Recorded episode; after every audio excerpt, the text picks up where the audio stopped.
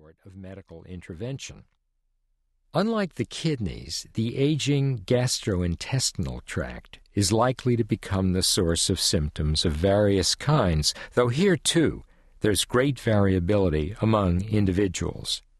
Acid reflux, constipation, diverticulitis, gallstones, swallowing abnormalities, susceptibility to bacterial gastroenteritis, decreased sphincter reliability, hemorrhoids, all of these are far more likely to plague the old than the young.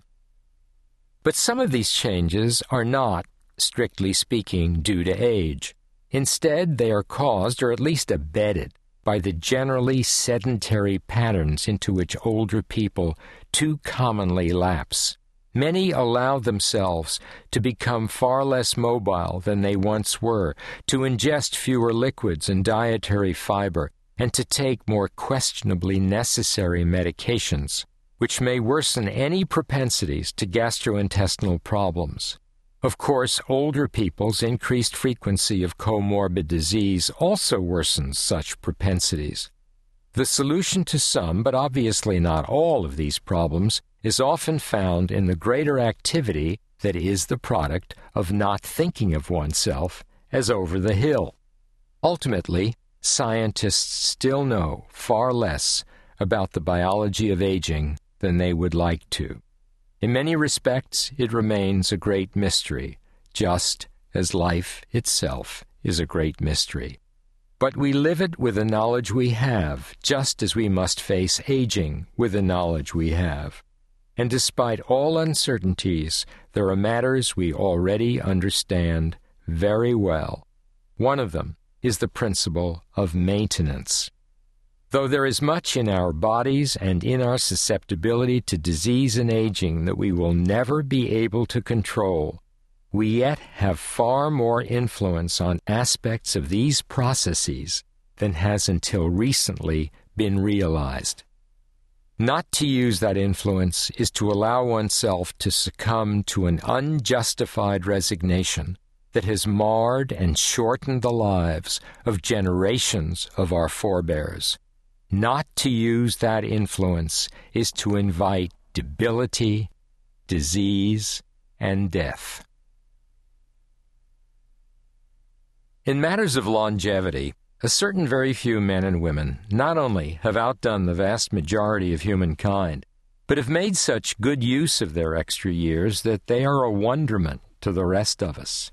These are people who stride through their ninth and tenth decades with much the same enthusiasm and productivity that characterized their fifth or sixth.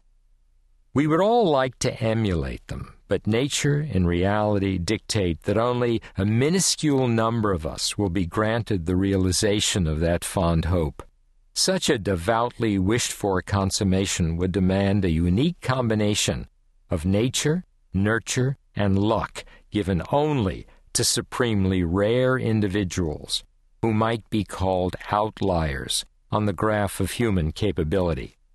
But as distinctively bestowed as such people may be, as remote as is the possibility that any of us will at a late stage of life be able to do the kinds of things they accomplish daily, there is yet a great deal to be learned by contemplating the examples they set. A great deal can be learned also by meditating on the ways in which personal philosophy can take maximal advantage of constitutional endowment. By meditating on the ways in which some individuals can forge a fusion of mind and body so remarkable that to be in its presence is to experience a surpassing awe for the potentialities of our species. Though perhaps in lesser ways and for a lesser time, the rest of us may learn much that is useful in the lessons these individuals' lives can teach. And who knows, there may be rare fortunate ones among us who, in later years, will look back and be able to say that we have survived to live life's final phase as fully as they have. Such an exemplar of vibrant longevity is Dr. Michael DeBakey. To appreciate what Dr. DeBakey has become in his late 90s requires an understanding of what he had been throughout his life, of which his present